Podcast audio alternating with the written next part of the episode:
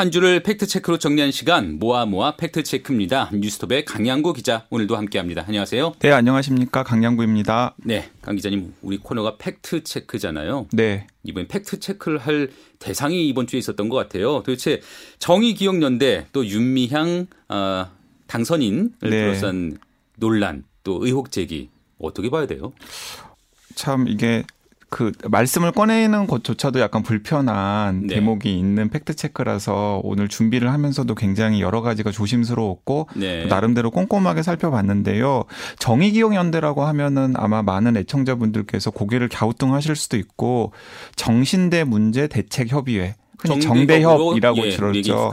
이제 아주 오랫동안 그 위안부 할머니들의 수요 집회를 계속해서 꾸려왔던 단체가 그 정신대 문제 대책 협의회고 그 정신대 문제 대책 협의회 정대협이 이름을 정의기억 연대로 바꿨습니다. 네. 그래서 이제 그런데 이 정의기억 연대와 거의 30년 가까이 함께 해 오셨던 어르신 중에서 이제 이용수 할머니께서 계세요. 사실 위안부 피해 할머니들 가운데는 상징적인 분이거든요. 네, 그렇습니다. 그런데 그 이용수 할머니께서 이제 발단부터 말씀을 드리자면 지난 7일 기자회견을 하셨습니다. 네. 근데 기자회견에서 어, 정의기억연대의 기금 운용의 투명성 문제를 지적을 하면서 더 이상 수요 집회에는 참석하지 않겠다라고 폭탄 선언을 하셨어요. 네, 네. 그러면서 거의 열흘 가까이 계속해서 이제 논란이 되- 계속되고 있습니다.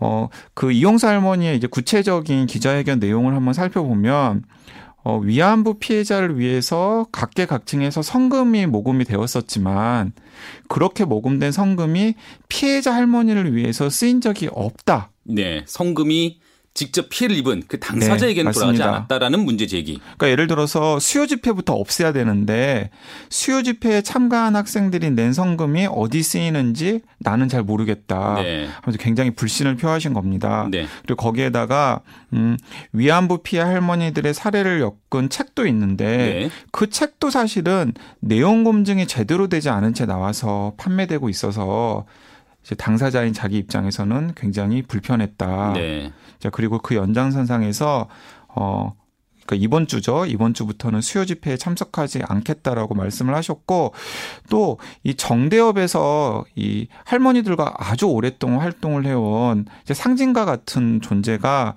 윤미향 전 대표세요. 네. 근데 이분이 이번에 지금 민주당이랑 합당이 된 네. 더불어시민당 비례대표 후보로 나와서 이제 당선이 되셨거든요. 네. 네.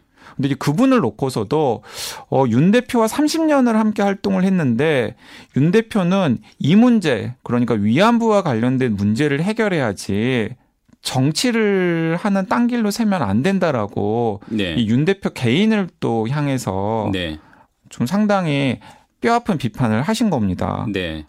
그렇게 뭐 사실 할머니의 말씀을 정리해 보면 그 성금 문제도 있고 또 네. 아까 증언진 문제 아, 또 정치적인 그 윤미향 당선인의 그 국회 진입에 대한 다른 견해도 있을 수가 있고요. 네. 근데 그렇게 다른 견해가 있을 수가 있는 문제와 네. 이건 사실 한번 가려봐야 될 문제와 이렇게 좀 나눠봐야 될 것 같아요. 네, 맞습니다. 이제 그래서 제가 이제 팩트 체크의 아이템으로 이것을 준비해 왔는데요. 일단은 이제 후폭풍이 상당히 거셉니다. 왜냐하면 일단은 정의기억연대 전 현직 이사장, 그러니까 윤미향 전 이사장을 포함해서 현재 이나영 이사장 등등이 검찰에 고발이 되었어요. 네. 그 심, 이제 보수 시민단체인 행동하는 자유시민이 윤미향 전 이사장과 이나영 현 이사장을 횡령이나 사기 등의 혐의로 서울중앙지검에 고발이 되었기 때문에 사실 이제 검찰 수사가 시작이 될 수도 있고요. 이건 후원금 문제고 네, 서 이제 이런 상황에서 이제 정의기억연대는 어 다수의 공인 회계사에게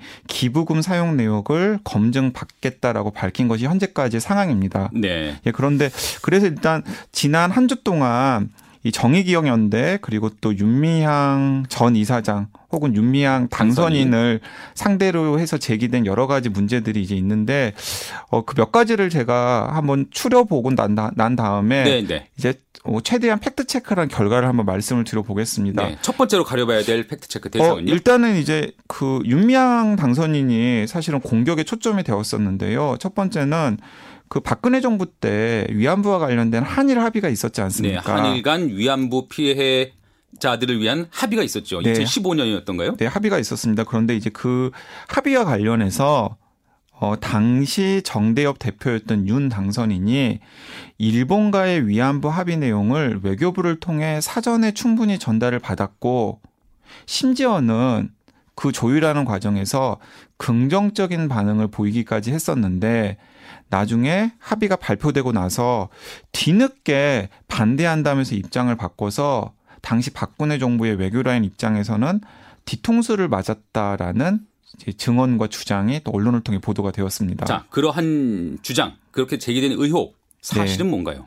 어, 이건 사실은 좀 더 촘촘하게 좀 따져봐야 될 부분이 있는 것 같습니다. 네. 그래서 아직 확정된 팩트 체크가 아니다라는 사실을 전제로 제가 말씀을 드리면은 현재까지 상황. 네, 현재까지 상황. 윤 당선인도 어 공식 발표되기 전에 그 합의 내용을 들은 사실 자체는 인정을 했습니다. 발표하기 전날인 27일 밤에 네. 예, 당시 이제 12월 27일 밤에 전달 받았다라는 사실은 이제 본인이 언론과의 인터뷰에서 공개를 했습니다. 네.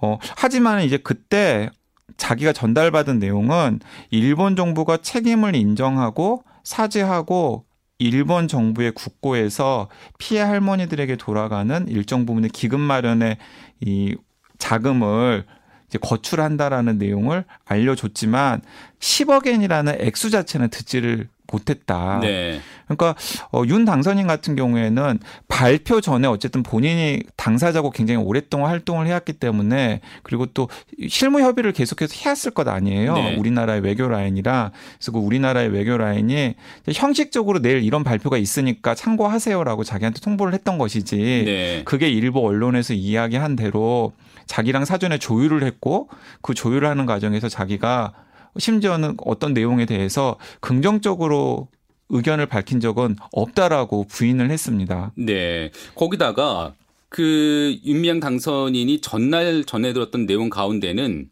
앞으로 이 문제는 항구적으로 영원히 더 이상 문제 제기하지 않겠다라는 내용 네. 또 아니면 일본 대사관 앞에 있는 소녀상을 다른 곳을 치우기 위해서 노력한다라는 내용 그것들이 빠졌다. 네 맞습니다.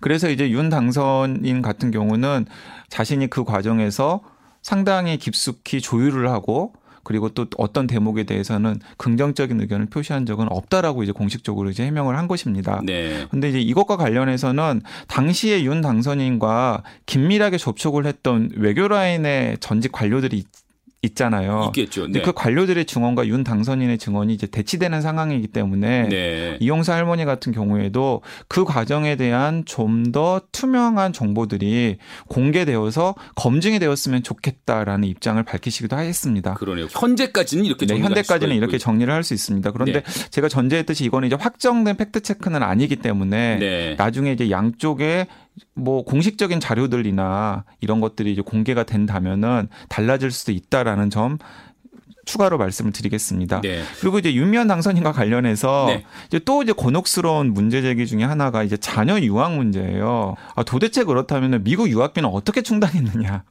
그 유학 비용이 만만치는 만만치가 않죠. 네. 미국 유학병이 어떻게 충당됐느냐라고 했는데 처음에 이제 윤 당선인이 어떤 식으로 해명을 했었냐면 전액 장학금을 받고 다녔기 때문에 충당하고 말고 할 유학비가 필요가 없었다라고 이제 해명을 한 겁니다. 네, 네, 그러니까 예. 딸이 장학금을 받고 자기 힘으로 다녔기 때문에 내가 굳이 고에게 고에게 돈을, 예, 돈을 필요로 하지도 않았다. 필요로 하지 않았다라고 이야기를 했었는데 이제 나중에 이제 이제 그 부분이 이제 이제 공방이 되면서 이제 윤 당선인이 해명의 내용을 다시 바꿨습니다. 네. 해명의 내용을 어떻게 바꿨냐면 어, 시카고에 있는 일리노이 대학교를 다닐 때는 전액 장학금을 받았던 게 사실이고 네. 그리고 이제 남편의 배상금이나 보상금 민주화운동 과정에서의 배상금이나 보상금을 받았는데 그 배상금이나 보상금을 이 LA에 있는 학교를 다닐 때는 학비로 사용을 했다라고 이제 해명을 약간 바꿔가지고 이야기를 했어요. 예. 어쨌든 이제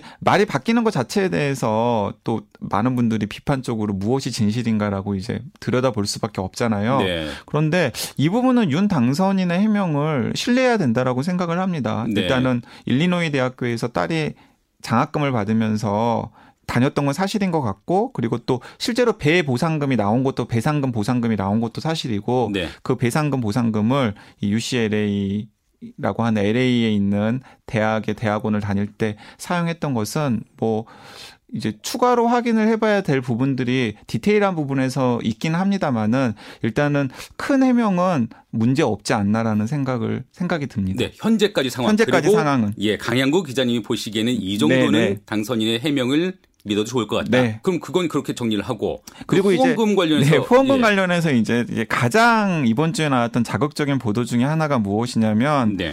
3,300만 3,300만 원이라는 거금을 네. 종로에 있는 한 술집에 네. 기부를 했다? 네. 혹은 예. 지출을 했다라는 내용이 나온다는데 3,300만 원을 어떤 종로에 있는 호프집에 호프집에 하루에 네.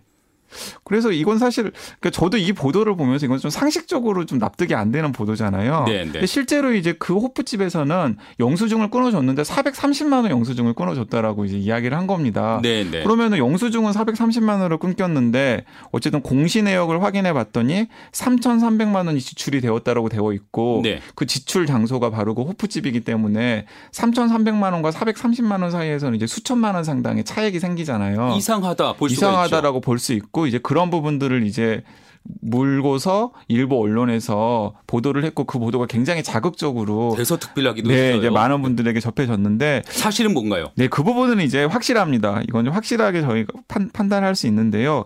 공시 내용을 직접 확인해 보면은 3,300만 원이 여러 내역의 합계예요. 네. 지출한 여러 내역의 합계이고 그 지출한 여러 내역의 합계 중에서 대표로 430만 원을 지출한 술집 명의를 사용한 것입니다. 네, 네. 그러니까 원래 공시자료를 입력할 때는 대표를 적게 되어 있대요. 네. 왜냐하면은 4,300만 원, 3,300만 원에 포함되는 여러 내역을 다그 공시에다가 적을 수는 없잖아요. 그럼요. 예. 그렇기 네. 때문에 그 중에서 지출 금액이 큰 것들을 상징적인 것들을 이제 적게 되어 있는데 예를 들어서 뭐 종로에 있는 모 호프집 지출 외라고 적었으면은 음, 이런 오해의 소지가 훨씬 더 없었을 텐데 네. 그렇지 않고 그냥 적다 보니까 마치 수 여러 건의 지출 내역이 포함되어 있는 3,300만 원의 돈 하나가 몽퉁이로 다 그냥 그 호프집에 지출된 것처럼 공시가 되어서 생긴 이제 오류입니다. 실제로 확인을 해보니까 술집 외에 지출한 건수가 수십 개가 더 있었습니다. 그럼 그 정도 액수가 나올 수밖에 그 없는 정도 액수가 나올 상황이에요. 수밖에 없죠. 그리고 이제 이 대목에서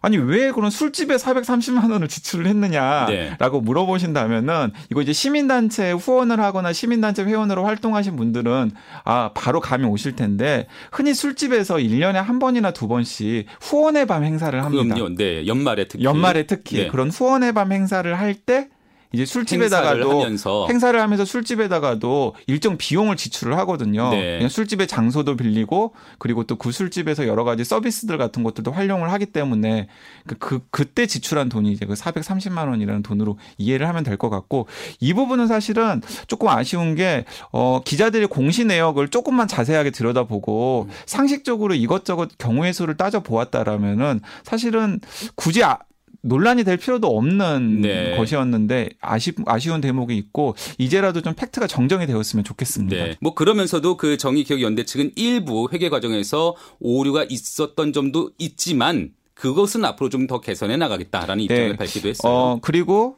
어 이제 여러 가지 이제 추가 의혹들이 막 튀어나 나오고 있는데 그런 의혹들에 대해서도 계속해서 이제 정의기억 연대 측에서 해명을 하고 있습니다만은 분명히 회계 처리 과정에서 어 약간 좀 정확하고 그리고 치밀하지 못한 부분들은 있었던 것 같습니다. 네, 일부 흠결은 일부 흠결은 분명히 있었던 것 같고 이제 그런 흠결이 어 전 이사장이나 현 이사장 혹은 또 정의기억 연대 활동 자체의 존재 근거를 뭐 무너뜨릴 정도로 심각한 흠이었는지는 앞으로 추가로 나오는 여러 가지 의혹들과 그리고 정의기억 연대의 해명을 이제 확인해 봐야 될 것 같은데 네. 일단은 지난주에 나왔던 여러 의혹 중에서 가장 자극적이고 눈에 띄는 의혹이었던 그 3,300만 원 종로 호프집에 썼다라는 하루 술값이 것은 3,300만 원이 나올 수가 있느냐. 상식적으로 좀 말이 안 되죠. 네. 예, 그 부분은 그렇습니다. 그렇게 정리를 하고요. 사실 근데 가장 할머니 그러니까 이 문제를 제기한 이번에 문제를 제기한 이용수 할머니 입장에서 가장 목소리를 내고 싶었던 것은 이 부분인 것 같아요.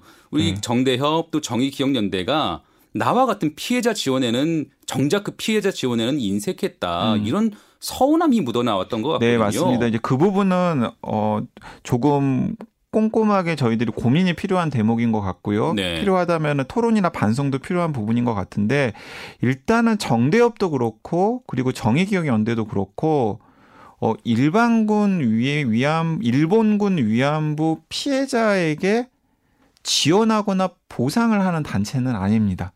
음, 사람들이 이 부분 잘 모를 수도 있거든요. 네, 왜냐하면 정의기억연대나 혹은 정대협은 기본적으로 일본군 위안부 문제를 중심으로 전쟁 성범죄를 없애자는 평화 인권운동 단체거든요. 정체성 자체가. 네. 그렇기 때문에 정대협이나 정의기억연대에서 오랫동안 강조해왔던 활동 중에 하나가 무엇이냐면 국제연대 활동이에요. 음, 그러니까 일본군 위안부 어르신들과 마찬가지로 전쟁 중에 피해를 입고 뭐 성범죄 같은 피해를 입은 분들과의 연대 활동이라든지 혹은 우리나라 같은 이런 활발한 활동들이 미처 자리 잡지 못한 외국의 사례 같은 것들을 발굴해 가지고 국제적으로 공론화하는 활동에 굉장히 신경을 썼거든요. 네. 근데 이제 사실은 그런 활동들이 과외 활동이 아니라 원래 정의기억 연대는 혹은 정대협의 정체성에 부합하는 활동이었다라는 것입니다. 그게 주된 활동이 그게 그것이었다. 그것이었다는 것입니다. 그러니까 이제 정의경 연대 전체 후원회 가운데서 피해자 지원 비중이 높지 않고 각종 캠페인이나 혹은 다음 세대를 위한 혹은 시민들을 위한 교육 비중이 높았던 것은 애초에 그 단체가 내세웠던 정체성을 염두에 둔다면은 사실은 이상한 일이 아니었던 거죠. 그러니까- 그런데 문제는 뭐냐면 여기서 이제 제가 토론이나 혹은 그 활동에서의 반성이 필요한 대목이 분명히 있다라고 말씀을 드리는 것은 무엇이냐면 저뿐만 아니라 여러분들이 지적을 하고 있는 문제인데 사실은 정대협도 그렇고 정의기억연대도 그렇고 위안부 할머니, 위안부 어르신들을 계속해서 내세워 왔거든요. 처음부터. 네, 네. 그러니까 사실은 그분들을 상징처럼 내세워서 이제 후원금도 모금을 하고 그리고 후, 그, 그또 그분들을 내세워서 다양한 활동들도 전개를 했었단 말이에요. 바꿔 말하면 후원금을 내는 사람 입장에서는 내 네. 돈이 자연히 할머니들에게 쓰이겠거니 생각할 수도 있을 것 같고요. 네, 그게 가장 우선순위였을 거라고 당연히 생각을 하는 거죠. 네. 이제 그런 연장선상에서 보면은 이제 기부금의 대부분이 피해자를 위해서 쓰이지 않은 점 그리고 그런 점들이 단체 활동가 혹은 후원자들 그리고 또 이제 모금을 하는 여러 법인들에게 제대로 전달이 되지 않았다는 사실이 이번 논란을 통해서 드러난 거잖아요. 네. 심지어는 당사자인 할머니들도 일정 부분에서는 좀 고개를 갸우뚱했다라는 사실까지도 이제 드러난 것이고요. 네. 그 부분에 대해서는 어, 단체 내의 토론 그리고 사회적 토론 그리고 또 지난 30년 동안 위안부 할머니들을 전면에 내세워서 해왔던 정대협이나 정의기억연대 활동 방식에 대한 토론은 불가피해 보이고 그 토론 과정에서 만약에 뭐 오류를 인정하거나 혹은 반성해야 될 부분들이 있다면은 어 그것도 필요하지 않나라는 생각이 듭니다. 어쩌면 이번 네. 논란이 어, 정의기억연대 아니면 그 위안부 피해 할머니들을 돕는 여러 가지 활동가들의 활동에 대해서 한번 다시 한번 좀 생각해보고 거듭날 수 있는 그런 계기가 되지도 않을까 싶은 생각도 드네요. 네. 알겠습니다. 여기까지 한번 그 정의 기억연대 또 윤명 당선인을 둘러싼 논란 한번 짚어봤고요.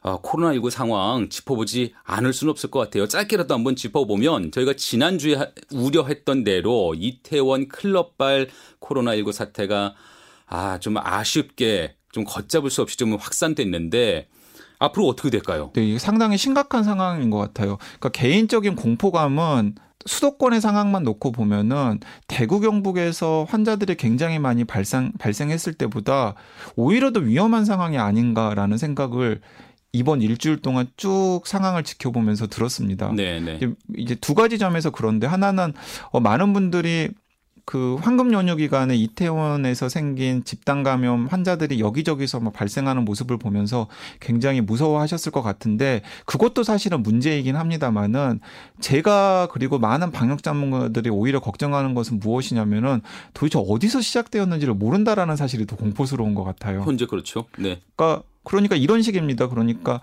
어디서 시작되었는지 모르는 사람들이 한 한 곳에 모였더니 집단 감염 사태가 생긴 거잖아요. 네. 그러면은 지금 사회적 거리두기에서 생활 속 거리두기로 이제 방역의 수준을 약간 낮춰놓은 상태인데 네. 그러면 앞으로 사람들이 조금이라도 많이 모이는 곳에서는 언제든지 황금 연휴 때 이태원과 같은 집단 감염 사태가 생길 수 있다라는 것이고 네. 또그 연장선상에서 방역 당국이 파악하지 못한 그리고 우리가 알지 못하는 숨은 감염자들이 수도권을 포함한 지역사회 곳곳에 있다라는 사실이 또 이제 드러난 거거든요. 네. 그래서 이 대목이 굉장히 무서운 것 같습니다. 그러면 말씀하신 것처럼 지금 사회적 거리두기가 생활 속 거리두기로 아, 전환이 됐는데 다시 높여야 될까요?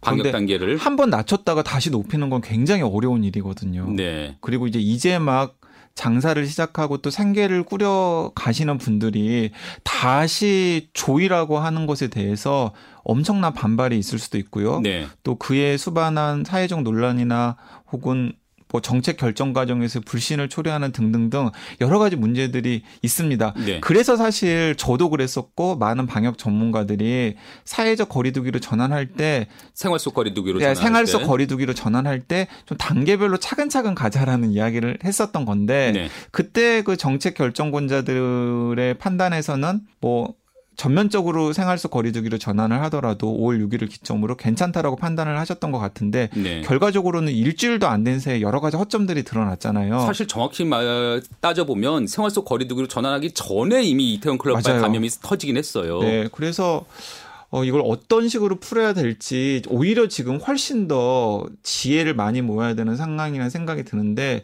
일단은 이태원 집단 감염 여파가 어떤 식으로 전개되는지를 계속해서 이제 모니터링 한 다음에 이번 주말에 지나가면은 아마 어느 정도 윤곽이 드러날 것 같습니다. 네. 이게 거, 이게 더 통- 확전될 더 것인지. 확전될 것인지 아니면 통제할 수 있는 상황에서 멈출 것인지를 확인할 수 있을 것이고 이제 그 대목을 놓고서 어쨌든 생활 속 거리두기의 수준 그리고 이걸 다시 사회적 거리로 돌릴 것인지에 대한 어, 토론이나 논쟁이 좀 불가피해 보이고요. 이제 가장 이제 여기에 연관돼 있는 게 등교 문제잖아요. 학교죠. 이미 몇 번 연기를 하긴 했지만 네.